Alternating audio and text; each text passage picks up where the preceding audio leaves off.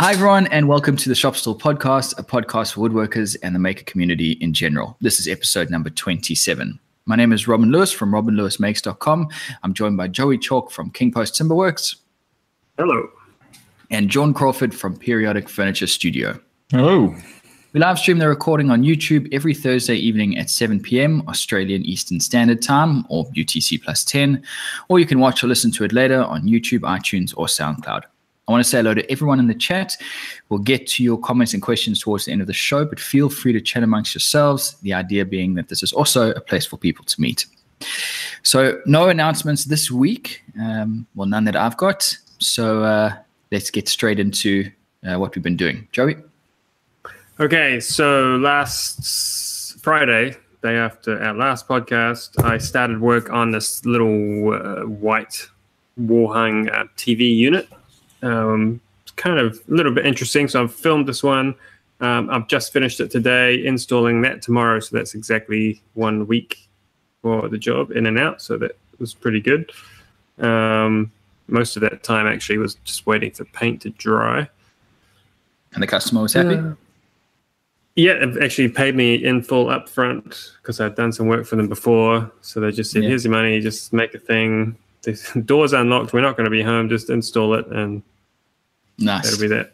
Yeah, that's awesome. always- that's pretty cool. So that'll be my tomorrow morning job. Um, early this week, Monday, Tuesday, I had so quite a while ago, I built these really large barn doors out of rosewood and cedar, Mhm. and that was for this guy's kind of little barn he built on his property, and now he's building the main house, and so he wanted a front door to match. So he came in again and milled up. Um, we, we built exactly the same thing: rosewood frame with cedar kind of panels, and um, so he helped me build that door. Interestingly, because he just wanted to do it as a charge up, so I was actually having to keep track of my hours for that.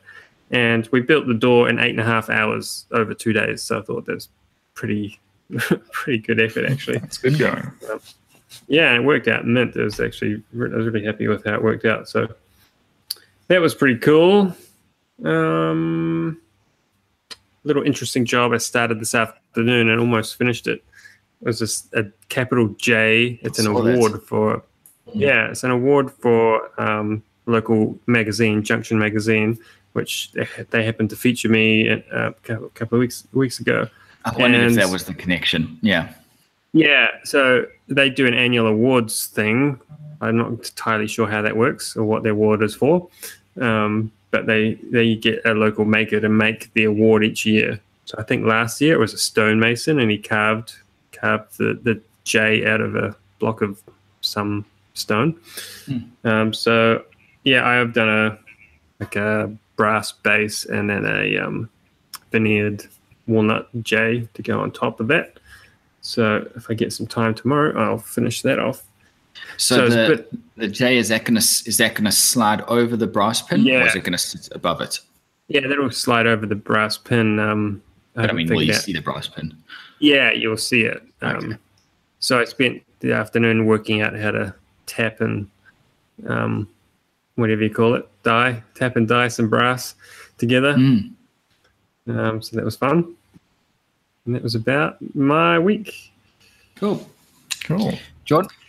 Uh, my week has been a bit on and off, but uh, I guess the biggest thing I've started this week is another commission, which is this time not a dining table, which is exciting. It's a, it's uh, how I always struggle to explain it. So it's a room divider bookshelf, but it's made to look like an old set of pigeonholes. So it's got way more like dividers than you'd usually put in a bookshelf, and it's How, how many are we talking?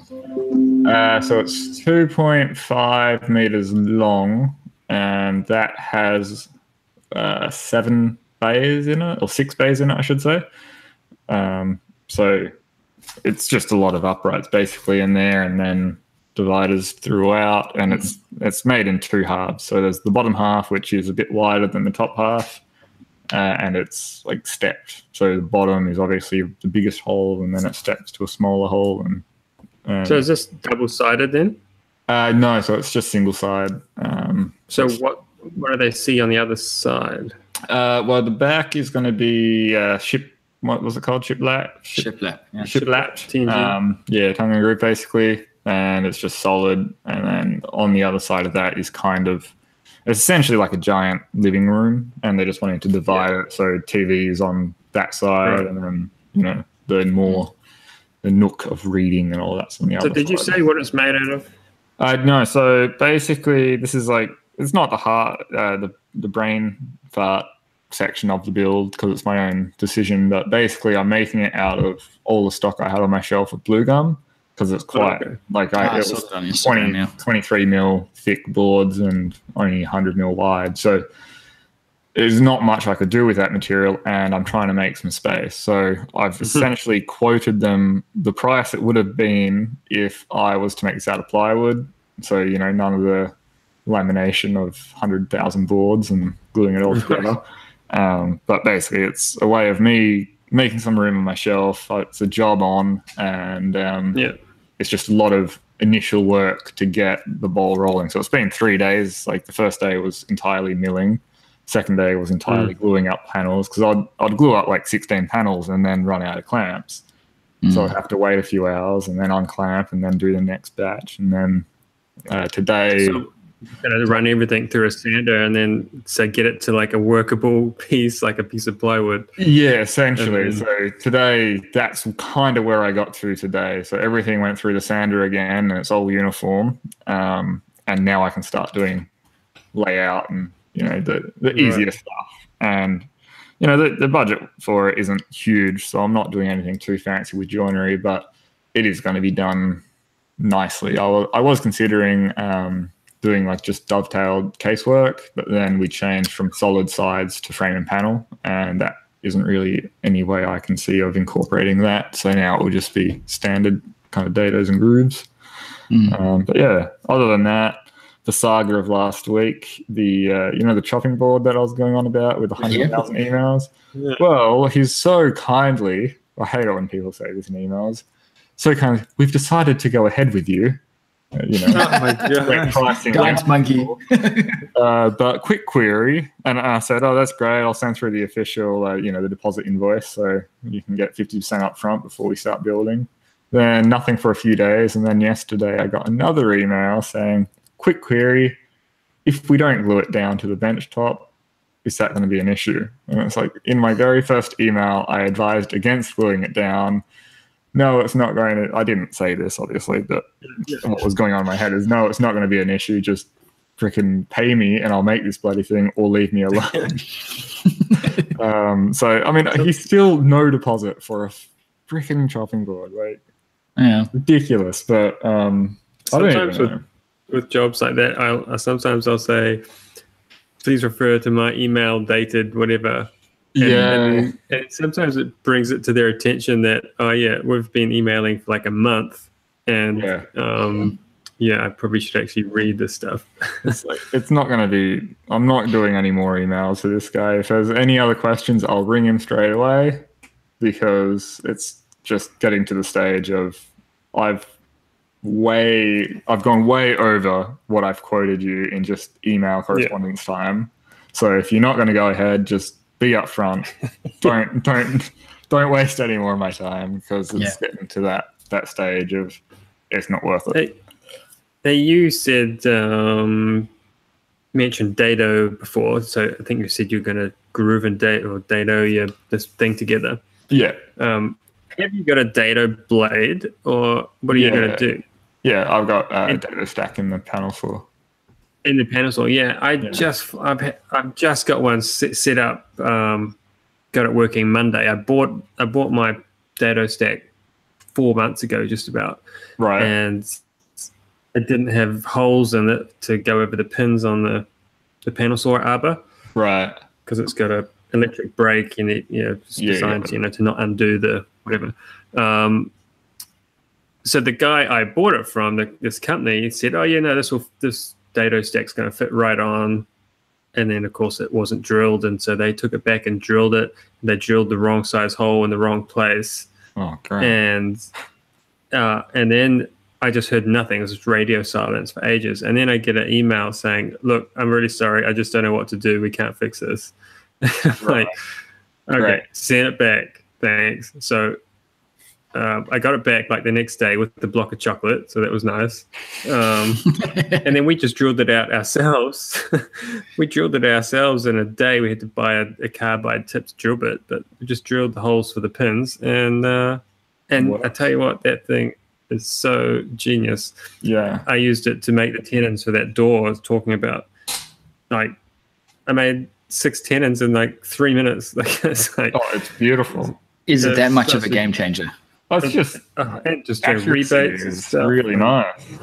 Uh, It's- man. Um, I don't know if you're. with- Sorry, go ahead. I was going to say, especially with the sliding panel saw, to to make you have the stop set up, and you can just repeat Mm. all the the rail tenons are exactly identical and dead square, and Yeah. shoulders are perfect. It's And you the door went together so the easily. To do your stop block, oh, your stops right. and all that, 'cause you can slide your fence out behind. I uh, a few, uh, must have been last month or the month before, those two matched um, uh, tables I did with the breadboard ends. I got a lot of like, I got a lot of people, um, you know, giving me crap because why didn't you just use your track saw to cut it down? And the reason was is I wanted to cut my tenons using my panel saw, so I had to make Yeah. sure that I could get it to work. But like I, I removed all of that out of that video. But Mm. it probably made what would have been a half day job with a router and you know fence and setting it all up into a Yeah. 45 minutes and it was all done so it's just Yeah. really quick that and i also spent $500 on a dado stack for a panel saw and um, i had to use it so I was going to say how much You legally costs. have to in that case, yeah. yeah i mean i think it was like $380 and then i also got some additional blades and stuff with it Yeah. I, uh, mine was about I think I paid four eighty, and Mm. um, the Felder one is like eighteen hundred. yes I was like, Jeez. "Where's the next cheapest one?" but It actually, sucks. with all the trouble I had, I just about bought it because I was like, "Oh, should I just get something that's made for this saw, or uh, just re-drill it?" But in, anyway, it was way cheaper to re-drill the one I had. Jeez. 1800 bucks. Sure. yeah, yeah they go they go expensive Uh, George, going back to the um, the blue gum you were talking about earlier, yeah is blue gum like if I go to a a, a, a, lumberyard and say I want some blue gum, is, Yeah. is that a specific type of wood? I I always thought blue gum was a very broad term It's, for a lot of woods. yeah, it's very broad. Like every state has, except for Australia, uh, Western Australia, has its own version of blue gum. Mm. Uh, the blue gum I have is a Tasmanian myrtle, I think. Uh, Okay. Which is a blue gum, and I got it from the Forestry Commission because they did a uh, what do they call it? Oh, damn it! What's it say? An experimental um, batch where they grew a whole heap of blue gum, cut it down, and then sawed it, sawed it, sawed it, and then dried it, and basically just seeing the results. And they came to the conclusion that it's not like it's not sustainable enough for WA to have its own blue gum reserves. So Oh, that's interesting. I got like a cube and a bit. I think it was 1.25 cubic meters of it from them. Uh, but every single board has Sharpie on it where it's going over. Here's one defect, not how deep it goes. Here's some splitting from drying. So it's just everything is drawn on, uh, which is Okay. it's not an issue. It's just you know I send it through the sander anyway. Who Yeah. cares? Um, but yeah, you can definitely tell it's a, a research batch. It's it's funny that story. The the guy um, down the road, uh, the studio doubled where I made that tea box. Right. He's recently been because obviously he's he's um, he's quite quite an expert in his field. He's recently been contacted by one of the local forestry bodies. Yeah, like decades ago, they planted an African mahogany plantation out in the Northern Territory somewhere. And it's now getting to the point where it's ready to be ha- uh, do you harvest trees? Yeah. Harvester. Yeah. harvested. And they've come to him and said right we're about to get all of this african mahogany. What do we do with it? You know we, we haven't been continuing the growth because it was a, a one-off plantation. Can you come and consult for us and and give us some ideas on what we can do with it and it's just such a weird thing like i've, I've I would never have thought that you would almost get stuck with a plantation of wood like that. Yeah. Well, and it's a big problem. Like over here in WA, um, we used to have a lot of Paulownia, which is like a ultra lightweight hardwood, which is used mostly in boat building, but also in things like um, louvers and that sort of stuff. And it was everywhere. And all of these growers, because it's a fast plantation, um, they kind of people got over it, and then they're stuck with tons and tons of this stuff, Mm. and they ended up just bulldozing it and burning most of the crops over here. There is still a few small ones, but Mm. you know you get stuck with it, and what do you do? You burn it or you mill it. Um, yeah. So it's Yeah, it's- actually, the Australian climate seems perfect to do to mill uh, grow sapele. You know what Robin was Yeah. talking about. You'd yeah, think um, that that would be a, a good market. you'd think. I haven't seen it anywhere, but you would think. Mm. Because I said to this guy, this um, this owner, like, isn't that something that you can just you can sell? But he, you know, like from a from a woodworking perspective, you know, you. Could, but he said the problem is, is it's so much. It's Mm. just it's just an like unmanageable quantity of wood, and that's where the problem comes in. Yeah. I guess that's why they end up just burning it because it's the only way to get rid of it. Yeah. crazy. which is kind of awful. sad, but it is the easiest way to deal with it. Oh my god. So just looking at everyone in the in the comments talking about blue gum, um, uh, Dirk saying it's uh, from Sumo's project. Blue gum is reddish in color, Not Um, the ones I got, but yeah. And uh, so That's when I think of it goes. yeah, every gum in my opinion is is is um, red, Mm. but that stuff that you had was particularly white. Yeah, it's quite pale with like it's actually got blue streaks throughout it, which is really nice. Mm. So yeah, it's interesting. It's gonna look really nice when it's all said and done. But yeah. And that's Cool. our, our wood talk. So Yeah, wood talk. on to you, uh, Robin. So uh, after we spoke last week, I got onto. I think I was tiling last week. Uh, anyway, a lot a lot has happened since the last podcast. I have finished the tiling of the walls. Um, all the silicon's been done. The shower is now operational. I had a the plumber come in today and, and put the the taps on. We weren't going to spend money on the tapware because we thought we'd try and reuse some old ones, but at the end we just said, you know what, let's just let's just spend it, get the ornate ones that we wanted.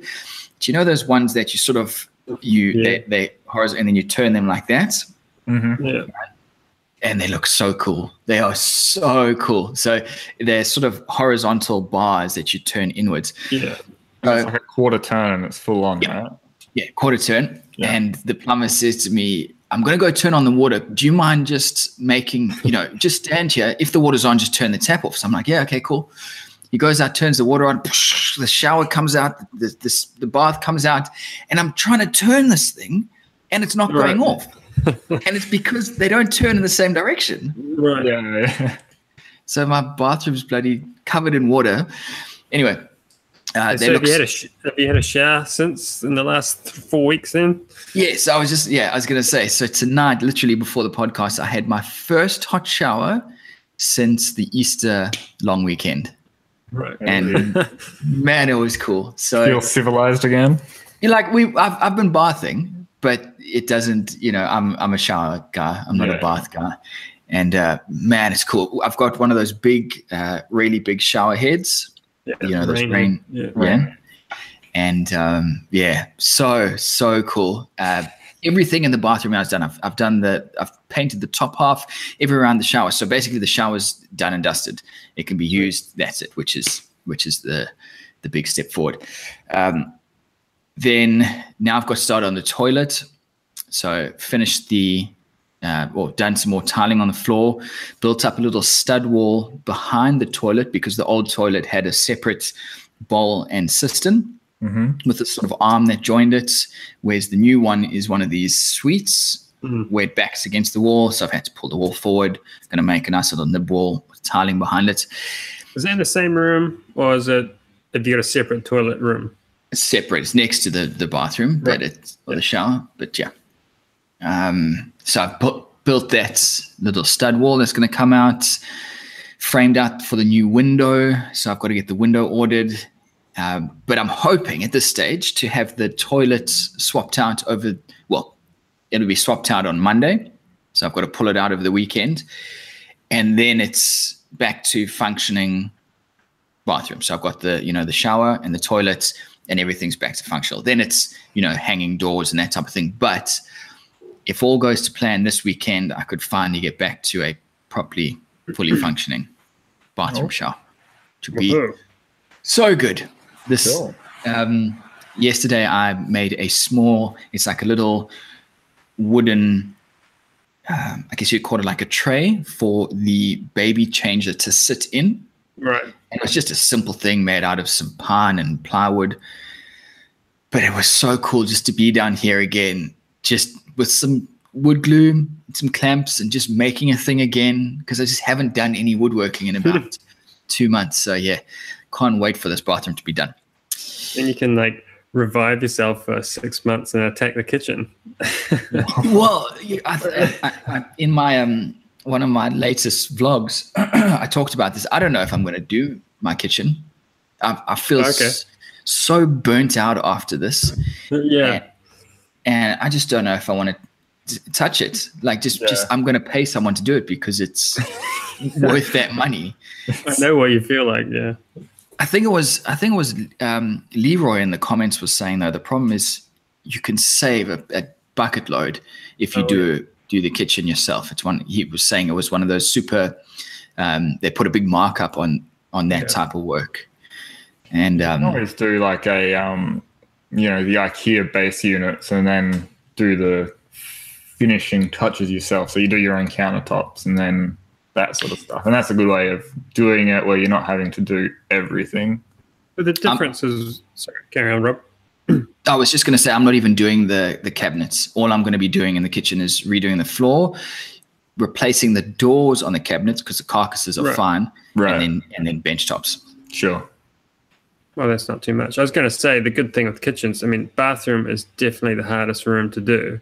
Um, with the kitchen, you can ha- you can build everything yourself that you need. Say, if you were going to do all the cabinets, I mean, you can take measurements right from upstairs, go down, build, have everything ready to go, assembled in your workshop, Mm. and then in a weekend, smash out what was there and put the new stuff in.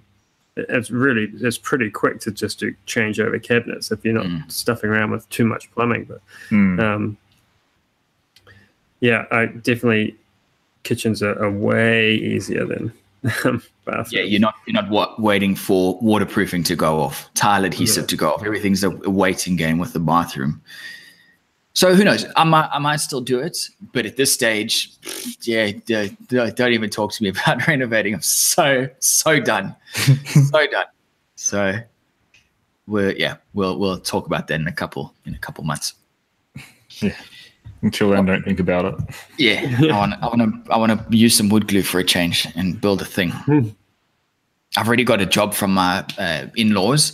It's old bed heads that they want to turn into a coffee table. It's old Right. it's old oak, so that's going to be the the next job. They want to do a split level coffee table.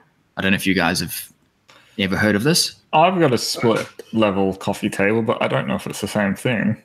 It's just, it's got two bits and one slightly higher than the other bit. I'd never heard of this idea, and my um, brother-in-law said to me, "Yeah, I want to do a split coffee table." And I said, "You're going to need to pull out your phone and show me a picture because I have no idea what you're talking about."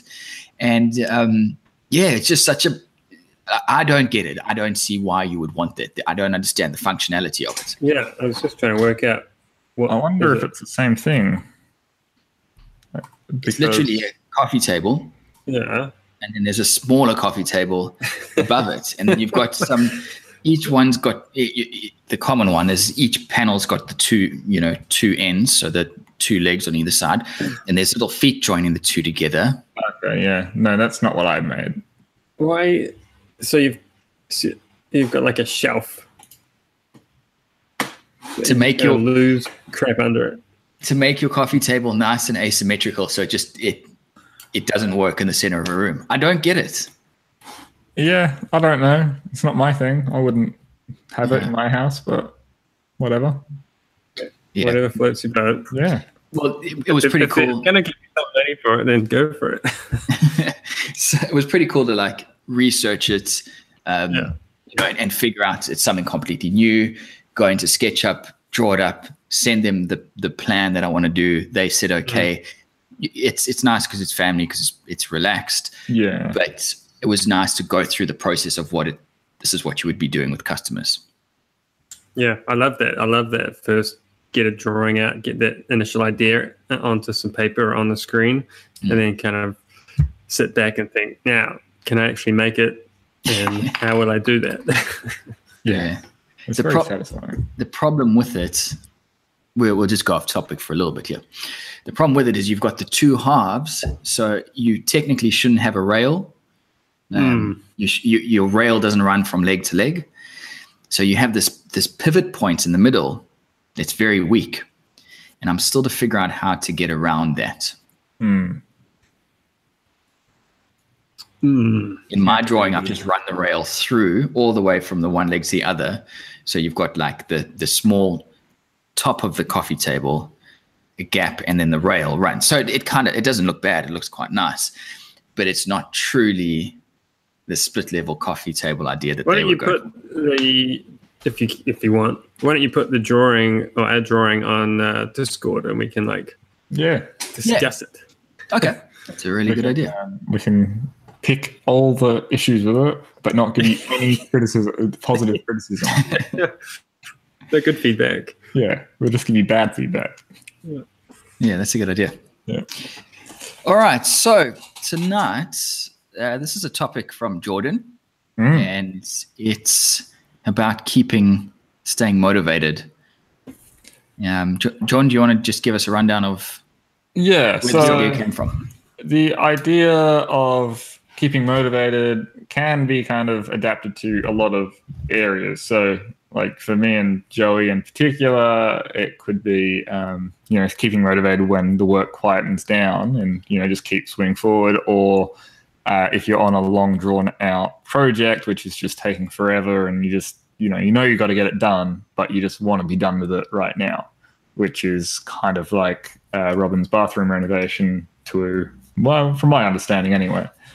Um, but yeah, I mean, personally, from my standpoint, uh, with you know the delay this month and just having terrible, not terrible, sorry, clients, uh, needy clients wanting everything explained to them, uh, it's just been like that that week where it's I just want to get the hell out of my workshop, go on holiday, and forget it.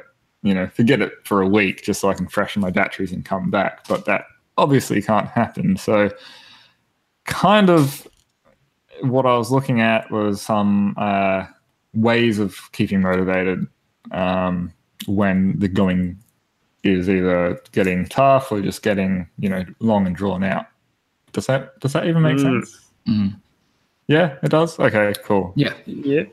Um, so yeah, I mean, for my situation right now, it's you know it's a good one. I'm just doing a lot of repetitive tasks, and when that happens for me in the workshop here, in in particular, it's hard for me to just keep doing the same thing over and over again, and not just go and grab a coffee and sit down behind the computer and do some emails when the task at hand is just repetitive. This week in particular, it was two days of gluing up panels just so I can make some panels. Um, Yeah.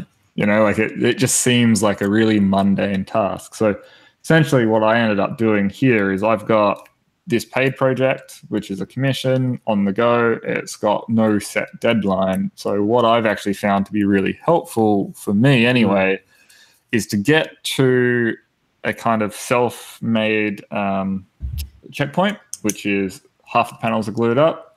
And then I actually afford myself some time to do something that I want to do. And in this case, Right. for me, it's I'm sitting down behind my computer and I'm teaching myself a few skills with Fusion 360, which is, uh, if you guys haven't heard of it, it's kind of like just a CAD software, which is parametric and very in depth software. You can do a lot with it, but it's pretty steep learning curve.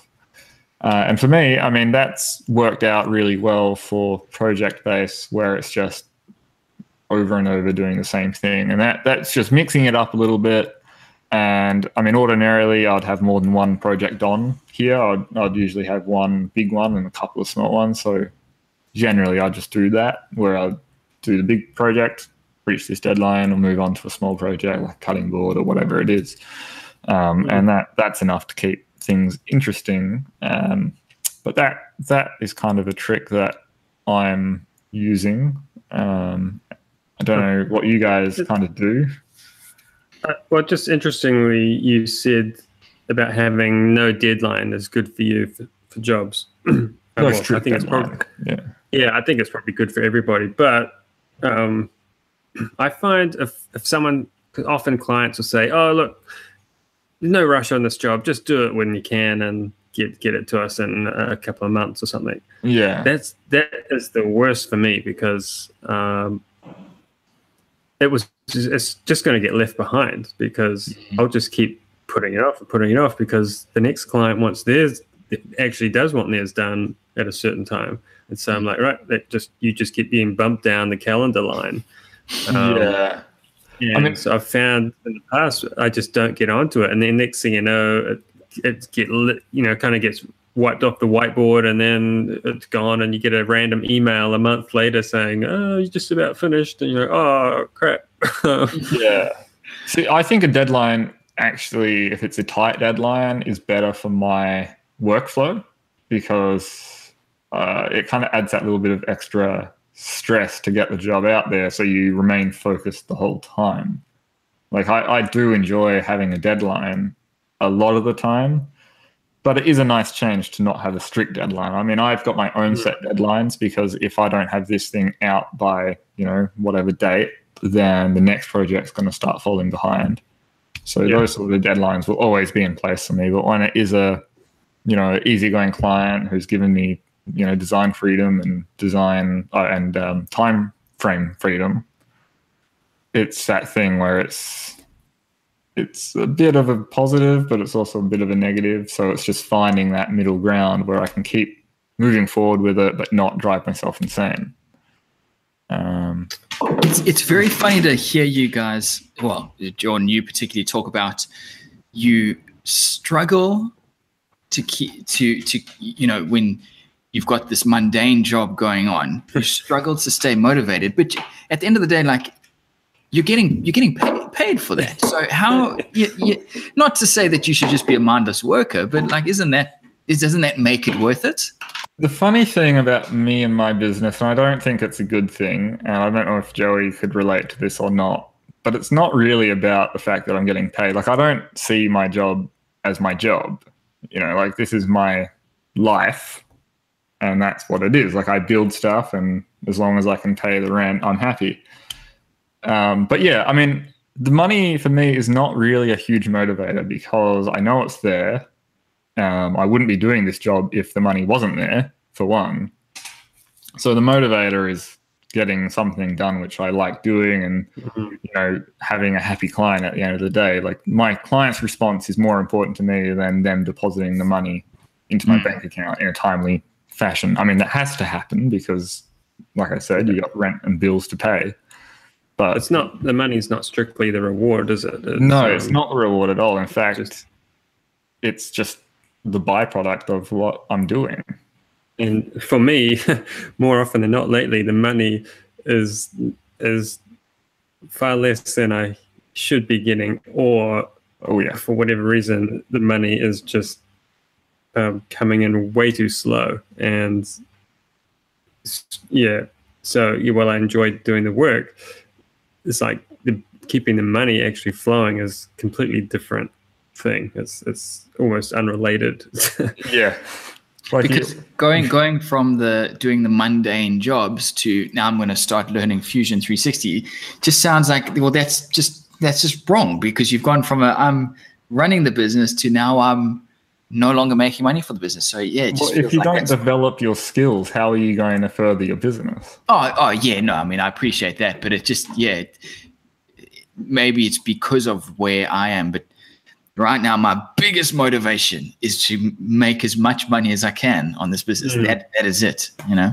I mean, I don't think you would be if you're wanting to get rich in this industry. Choose a different industry because you're not going to get rich being a furniture maker. I've, heard that before. Like, just get out right now because it's not going to get you million dollar entrepreneurship. I mean, yeah, you'll make a living and hopefully it will be a comfortable one, but Mm. like, this is not an industry where we can charge an hourly rate and get paid for it. It's an industry where your product is what will drive customers to us. And um, I think that has to be also a big, like, if speaking of motivation, money can't be your motivation if that's the only thing that's going because I can make easily three times as much as I make here per year out in the events industry if I just tour for 12 months instead of, you know, Mm. working here. I'll make way more, but it doesn't bring me any real joy anymore. I used to like it, but not anymore. And it feels like a job. Whereas when I come here and I open up early in the morning and I start cutting wood and all of that, you know, I'm enjoying what I'm doing. But Mhm. motivation will fall behind because, I mean, that's what humans are. We lose motivation very easily. um, so, yeah, we got to find ways of dealing, I guess. Yeah. Hmm.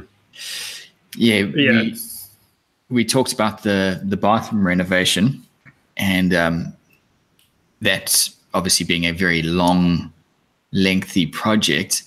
The what's the I mean, what's the longest? Jo- Um, because John, you you predominantly do tables up until recently. Yeah, Um, still. Joey, what's the longest project that you've had? Uh, commission. Mm.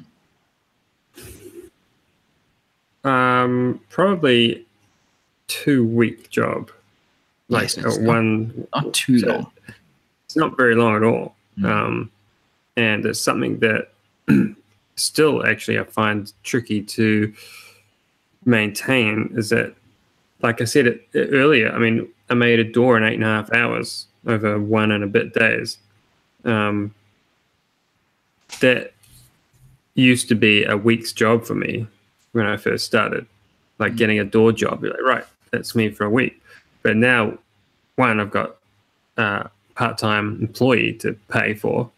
Um, so pretty much any money I made off that eight and a half hour job is pretty much paid for him for the week. Um, and so then I've still got to smash out another job that week to kind of make my own, my money. So um, I find that I, I'm just having to work faster and faster. Mm. which and and to make the money you've got to work fast which is perfectly doable. A lot of people say you can't work fast and have quality but i don't believe that's true. You just need to have um, a good idea of what you're actually doing. Yeah. like have a plan you know? Um, i think um, i just lost my train of thought there The the the reason why I was asking about the the length of the jobs that you take on as as commissions is I think that has a lot to do with that motivation from just from my perspective. When you get stuck in a in a in a, a job for a long time and you, you're not you're not finishing it and you're not going to finish it for a long time that must be pretty pretty draining. That dining table that I did over the course of about a month about halfway in, I just remember just thinking, I'm so bored. I want to do something else. And do you get I that think- that rush? Like if because I, I I know the exact feeling that you're talking about there, Robin. And if I get that feeling and I don't stop and put tools down and just get a change of scenery for a minute, I'll find that I start rushing things, and But then the quality starts to slip. But the problem is, is is and as soon as you as soon as you stop and you say, That's it, I'm taking a break, it, it to me that equates to not defeat, but like you are you are now you're now pushing it. And the minute you give yourself that that leeway to push it that little bit, you're going to go back to work and, and this time instead of doing a, a two hour or a four hour stint you're going to do a three hour stint and then oh now i'm tired i'm going to take a break. And then the next time you're going to do a two hour stint no i'm tired. So as soon as you let that like that let's just call it laziness as soon as you let that Mhm. laziness creep in you you've given up. You've thrown in the towel. Um, I mean, I can I can understand and I do agree with what you're saying to a degree, but at the same time, like so, you know, last year when I did my finger injury, Mm. that was me being in a rush for a, a tight deadline, which was the following day. It was a last minute addition, and it was also I have been working on this for 16 hours today, and this guy just rang me wanting another bull swear word right here. Um, you know, this is this is bullcrap, and I can't be bothered doing this, but I have to do it. So I get onto it, and I take this shortcut, and that results in a, in an injury. And since doing something like that, my mindset has changed a lot. Of that, nothing is so important that it is you know worth dead, dead what's the word I'm looking for? You know, putting yourself at, at risk or the project itself at risk. Mm. And um, you know, so I've changed my my train of thought to make sure that I am always fresh and aware, and my head is in the job. Since that, and I think this is maybe a little bit of that thing. And uh, Gareth has put a good comment, which I I just saw here, which is Jord is changing jobs but not stopping working. And that that's an important thing to kind of keep in perspective. Mm. Is that yes, I'm stopping work on this project, Mm. but I'm still working. I'm working on either my business, I'm working on a different project, I'm working on you know building skills which will further my hopeful development in these certain areas. And that Yeah, that's a good that's point. a thing. I'm not just stopping and sitting down and having a cup of tea and watching some Netflix. I'm sitting down and I'm doing Yeah. something that is related to. Yeah, that's true. That is actually um, something, yeah, really good point. And it, I'm certainly, I'm probably, Jordan, you're the same, is that I very rarely can stand at my workbench for eight hours and actually work. It's like I get to the workshop, I've got emails, maybe I'll go and put glue two bits of wood together, I'll run out and I'll do something on another job, and then maybe I've got to draw something off and email it off to a client. So the actual amount of physical woodworking I do is probably these days more like four and a half to five hours Yeah. over the day. Yeah. I would- so so, I'd so Joey, you don't actually you don't woodwork per se eight hours a day. Not anymore. I just can't because a lot, I'd say a third of business is making sure the business is coming in. Mm. The reason I, the reason got I- sorry, the reason I asked that is like the times when I can be in the workshop and working for a full day, like after a couple of hours, I'm tired. Like my brain's sore from from thinking so much, you know, so much, um, you know, so much is going on. So that's that's why I ask. Is I mean, is that the same thing Yeah. And, and it's definitely taught me to be super efficient because I now I know that I don't have super long time just to sit and think about what I'm doing. So Hmm. I'm al- always got a problem kind of swirling around in the back of my head. So I know next time I walk into the workshop, I know exactly what piece of wood I'm going to grab and do this to it. And then I'm at this step. And um, that's something I wanted to bring up when you were talking about the bigger jobs, um, Robin, Mm. is that certainly when I was in the building game, we'd, we'd show up to a blank piece of dirt and you, you've got three months on that site Mm. and you've got to build a house. Yeah. Um, and you could quite easily, and certainly there are, I've seen tradesmen who just are sick of life. Like they don't want to be there. Just, you know, you can tell the kind just by the way they walk. Um, I always, for me, it was an awesome challenge. And I still feel that way about all jobs is that I want to get in there. This thing, even as basic as it might be, and my motivation is to, I'm going to smash this job out and make it look awesome and I'm going to do it under budget or in time or whatever the constraint may be. Mm. And I've thought through all these problems, and the fact that I'm thinking ahead puts me ahead of like half of the tradesmen out there anyway. Um, so having like a plan and then saying, right, day one, this has got to happen by the end of this week. This has got to happen, and then kind of have have these checkpoints where you can um, you kind of get a little bit of a high from getting to a, a stopping point and making a target on a Mm. much larger project. Mm. And so breaking things Milestones. down and having smaller victories over the course of a bigger job certainly makes you feel a lot better about about yourself. Yeah, and and the thing about the contrast between when you're working construction is there's always someone that you can point the finger at. Like, oh, now we can't install the countertops till the Sparky's done these points. Oh, but the Sparky can't put these in until the plumber's done this trap, and then we can't do this. Mm. You know, there's always that mentality that when you're working for yourself, I can't do this because okay, no, I can't blame anyone for this. I'm just gonna have to pull my finger out and get on with it. yeah, Um, that's yeah. but there's a little point which I was gonna say with uh, like add on to it, and that was with regards to you know we're only really getting four and a half hours of actual woodworking time in, and that is don't forget that if you're going to be a furniture maker, you're running a business, and you need to make time to work on your business and Mm. in your business. There's a stark Mm. contrast, and that's where so many businesses, at least from my uh, perspective, fail, and that is they spend 100% of their time working on the, uh, in the business, so making the product or whatever, but they are not working on the business. You know, marketing, getting new clients, and that's where I I fell down a lot. Um, is that you know I'm lucky that all my clients are just walk in or word of mouth, but I haven't done anything to actually go and look for clients other than the odd you know email here and there to just let people know that I'm in the area. Mm. Um, so yeah, you know that's the other thing is that there's more to being a, a furniture maker or a woodworker than just woodworking. Um, and that, Yeah, Yeah. that's from a from a DIY perspective, um, I think it's it's a different it's a different ball game. Like Mm. you know, I, I talked about that bathroom renovation and keeping motivated. The last time I had a project this big was back in Adelaide in my old place when I did redid my backyard, and I did a video about it. Uh, and halfway through the video, I did a little just a little piece on this feeling of you you have this big project and you say right i'm going to redo my backyard and you just come through with a with a bulldozer and you just flatten it Mm.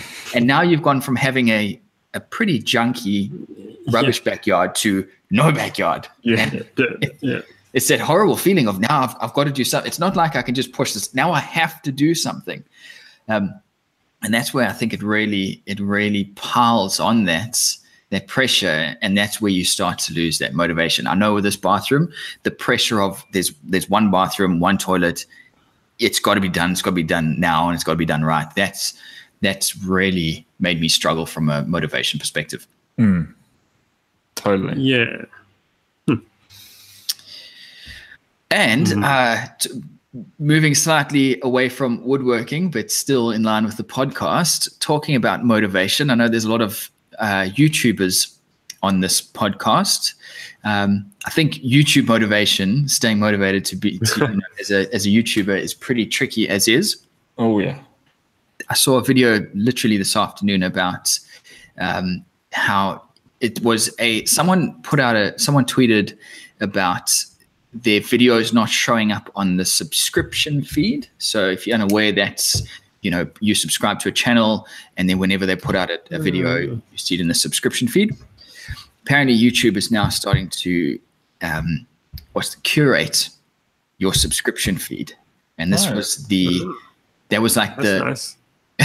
it was like YouTube has been messing around with our subs- with our subscribers, like who you know people we gain and lose subscribers, you know, off the they they own the homepage, they own the training page. The, the subscription list was like your it was like your la- our last bastion of hope, and now YouTube has basically come out and said we're adjusting this on your behalf. Anyway.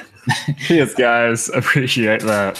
Yeah, I just thought if there's anyone out there who's struggling to stay motivated on YouTube, uh, life's about to get a bit a bit worse. Even harder. You know, it's funny that you bring up that because I was I had something very similar to that that I was going to say, but I didn't know that they were going to curate the uh, subscription. So that's great news. Awesome. So what exactly does that mean? Do you know, Robin? Are they just deciding who who gets to see or gets a notification? So when I wake up in the morning, the first thing I do is I go to I click on subscriptions. So then, you know, over the last 24 hours, everyone who's released a video that that shows up in chronological order. Now, what YouTube is saying is it's no longer um, well, they, they haven't said it in an official statement, but Mm. they've replied to a tweet that sort of very heavily insinuated this. You're now no longer going to see a, a 24 hour, in my case, because it's been 24 hours, you're not going to see a chronological list of what's come out. They are going to say, well, you seem to like this video more. Right. We're going to show these at the top. Huh. We might not even show this video because you haven't watched this channel in a while. That's not cool. I mean, I, Instagram. I would be fine with that if they also had like traditional subscription and Yeah. then curated lists. Like that's fine. That sounds like a good, a good idea. Uh, so if it's something like that, I'm all for it. But if they're literally removing that function of being able to see what your your um, you know the creators that you subscribe to are showing up, that's kind of ridiculous. Yeah, there's a, a channel called H3H3 Productions. They're quite popular. And um, yeah, just before this podcast, he put out a video where he mentioned this. So you'll probably find over the next 24 hours this this will be on the the YouTube news cycle that this is going on. Yeah, trending. Cool. Yeah. Well, that's great news. So a little little motivation for you guys. Um, I'm just trying to think if there's anything else, any other nuggets of wisdom that we can impart without it being typical cliches. Uh, if it doesn't fit together, get a bigger hammer. That sort Yeah. of stuff. That'll do. Yeah, that's One one thing that I will say that you know earlier on we were talking about how I'm never going to do another renovation. I know I'm saying that now, but I know that in two months I'm going to want to do another renovation. And yeah. I guess from a keeping motiv- keeping motivated perspective, just keeping your eye on that prize the whole Yeah. time. If you can do that, you'll get through it. That that for me is the knowing that a it's going to end at some stage, and b I'm going to have done it is is what gets me through. Mhm. Also, also the bigger the project, when you finish it, the better you feel. I think Mm. the completion kind of satisfaction, and you kind of sit back and oh, thank, thank God that's finished, and I feel awesome. It looks good, and what am I doing tomorrow? Yeah. Yeah, absolutely. That's that's really true. Someone on on Instagram because I, I, I put a picture of the the tiling work, um, or it might have been on, on that that vlog video. Um, someone someone left a comment like, "Wow, you've you you've got such a beautiful bathroom now." And I looked and I went, "Yeah, I do." You know, as much as like I'm dying on the inside because this has just been so much pressure, I have a really cool looking bathroom, and that's that that end goal. And you get to pat yourself on the back and feel good. and stress every time someone turns on the, the tap that it's going to leak somewhere. The only thing I'd be stressed about is uh, that quarter turn for full pressure. Yeah, That, that, like, I, I don't know how your basin is, but when I hit the tap too hard and it sprays all over me and I leave looking like I've wet myself, it's just the most annoying thing.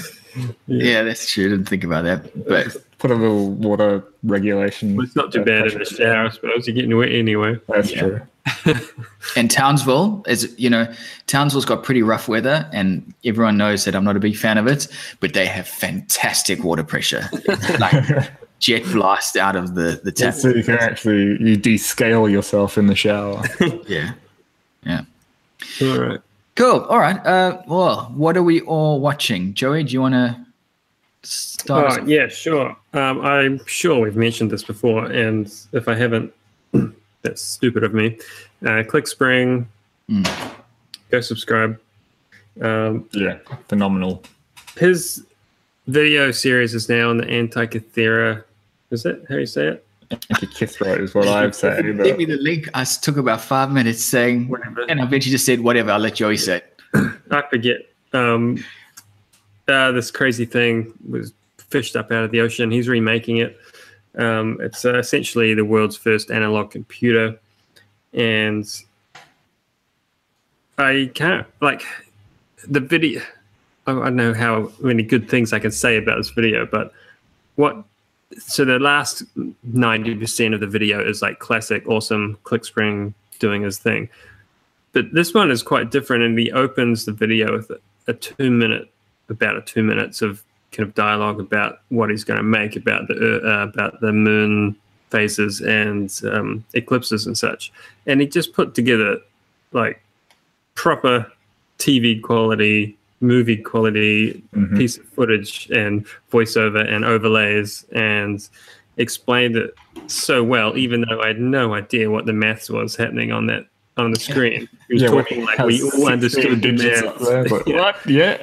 He was Okay. like, he's like, oh, you can see the X is cancelled out, but blah blah. And you're like, oh yeah, sure. I can totally see that. Yeah. yeah, but I mean, just crazy, and I appreciate that the videos are getting spaced apart further because, and when you see how much work goes into them, but Yeah. um, awesome, awesome stuff. Yeah, I uh, I can vouch for him. Like even the other thing I love about his videos is that he's trying to make it as era accurate as possible. So he's using tooling that he makes himself Oh that he would have used back in the day, and it's Yeah. just like that blows my mind that he's so committed to making something in an accurate manner. I mean, yeah, he uses his lathe and his mill and stuff for certain things, but he Yeah. always shows the way they probably would have done it and Could have been explain that these tools were around. And it's just, oh, it's factual and entertaining and everything. It's great. it's the best best content. Yeah. Quick, quick side note um, or question, I guess. How do you guys find the very long series like that? I like. I looked at the video and I thought this looks really interesting, but I just don't know if, if I have the the resources to go back and start of this. Personally, I'm super super interested in this particular project, and so I'll watch every second of it. And halfway through his clock video is when I found him. his clock series, I got half, you know, got found him halfway through that, and just loved the content and Mm. what he did. Um, I'm absolutely not a metal worker, but I appreciate what he's doing, so I could definitely watch what he produces all day. So Yeah. There's just something about watching someone with high tolerance work yeah, Hmm. putting out high quality. But I personally, I quite like the longer format. I mean, especially, I mean, other YouTubers I wouldn't say this about, but for ClickSpring, I love that long format, it, multi-part. Even though it takes Mm. so long between videos, that it's like, oh crap, what did you do in the last one? I'll just go back and re-watch the whole series up until this point for the sixth time, and you're Yeah. still entertained. It's so good. Like I, I often will go back and watch these videos for the fifth or sixth time. So. Mm. Yeah, I like him. Cool. Cool. Uh, is that me? Uh, okay, I have a fairly new channel to me, which was submitted to me via my uh, neighbor, and that is Jeffrey Croker. He is a fellow Kiwi. Um, so, you know, representing our little hemisphere here, and his all about machinery restoration, which is something that I'm really into. Uh, so, I was I started on him with a drill press restoration, this old English heavy metal uh, drill press, and he's not just restoring machinery, but he is taking it to the next level. Like he's remachining parts on the machines that he's fixing, or he's he, like he's doing sand castings of a drill press table because it had too many holes in it, and he tried to braze it uh, with carbon rod. Uh, sorry, not carbon, with cast rod uh, and ended up getting cracks. So he just recast the whole thing, and then he took it to a sand uh, sand casting, and it's just like the level of detail that he puts into it is incredible. but what's more amazing to me as a actual video creator is how concise his videos are.